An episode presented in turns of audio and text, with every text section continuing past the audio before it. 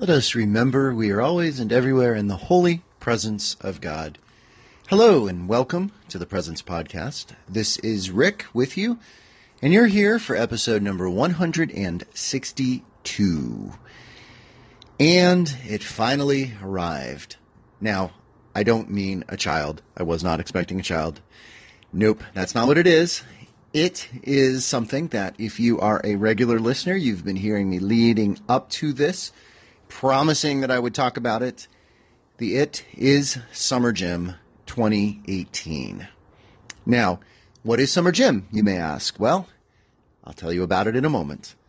I will say this that on this overcast and drizzly day, I kept my eyes, my ears, and my soul open to experience the presence of God. And here's what I discovered. So, summer gym. Hmm.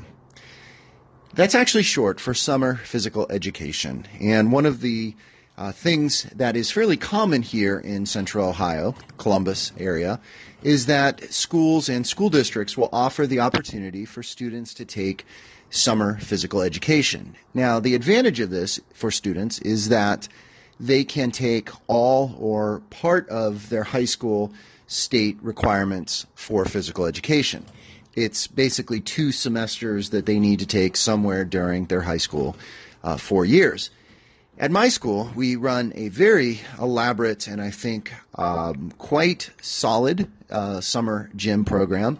I've been involved now, this is my sixth year, and I've been the program coordinator, uh, that is the assistant to the principal of Summer Gym uh, for the last, I think, four years. I believe this is my fourth year doing it. And um, it is uh, seven days times two. So there's an A session and a B session. Today was the start of A, and it's seven consecutive weekdays. So all days this week, and then Monday and Tuesday of next week. And basically, the kids come at 8 o'clock. We do some warm ups. Then there's two 90 minute uh, learning blocks, and then there's lunch, which alternates with uh, Zumba or stretching. And then we go into the afternoon, which again is two more 90 minute teaching blocks. And we wrap up at about 445. It's a full day. We keep the kids moving because after these seven days in Gym A, the students will have completed one uh, half or one, one unit or one quarter but half of their physical education requirement. So it's a pretty good thing. Um, I have calculated that something like one 90 minute block in summer gym is worth. I think it's about three or four days of summer uh, of PE during the school year. So it's it's kind of concentrated, if you will, um, learning.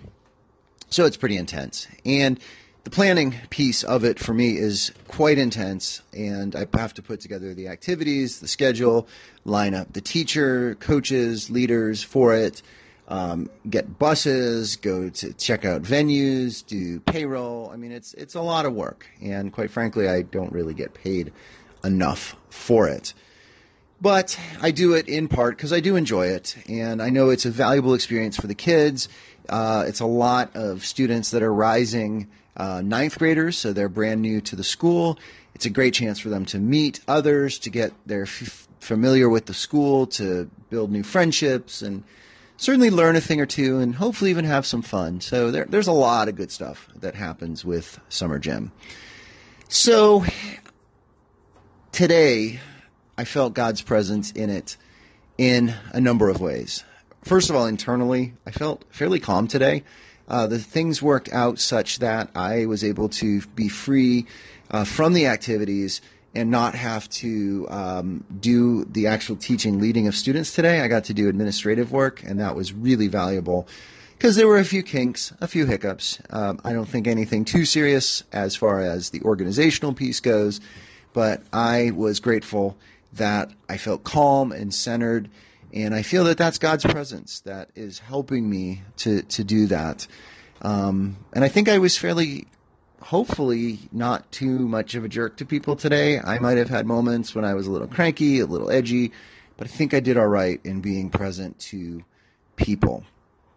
Secondly, I felt God's presence in the students and the community that I see forming after one day, the students and, and all of their experience of being there, the kids that I know, the kids that I'm getting to know, um, just God's presence in community. I really do believe that anywhere authentic community that's committed to faith and to learning and to growth, um, God is present because God is a relationship. When we say Father, Son, and Holy Spirit, or Creator, Redeemer, and Sustainer of all life, we're talking about relationship.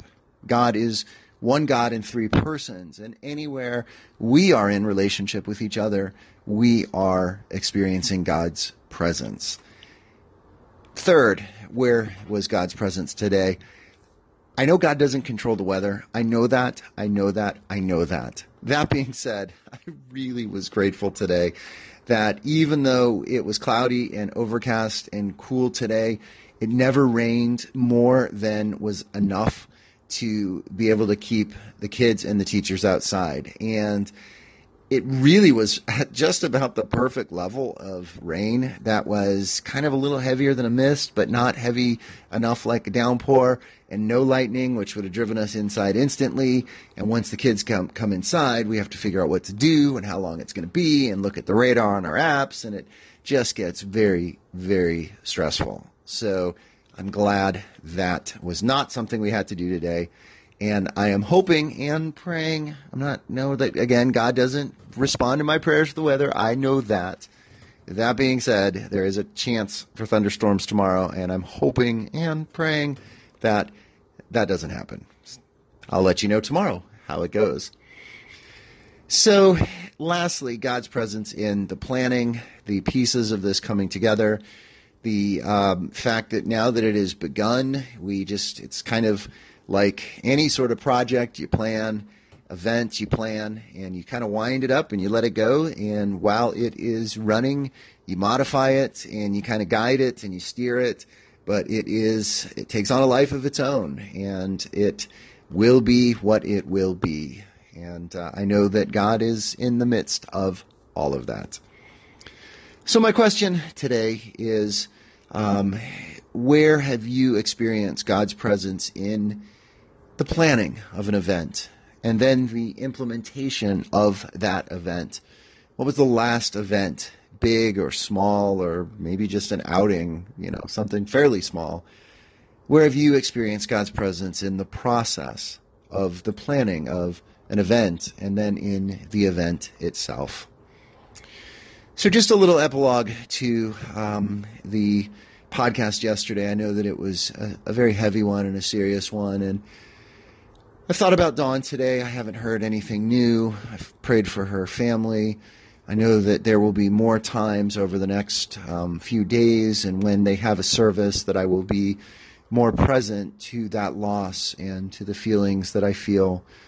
But quite frankly, today I needed to do what I needed to do, which was summer gym. And um, maybe tomorrow, if I get a moment, I meant to do this today to pop into our chapel there on our campus and, and just say a extra prayer in the presence of Christ, in the Eucharist, in the tabernacle, um, to um, just for Dawn, for Dawn's family. So, thank you if you listened to yesterday's. If not, I invite you to. And um, as always, blessings and peace to you, and also to yours.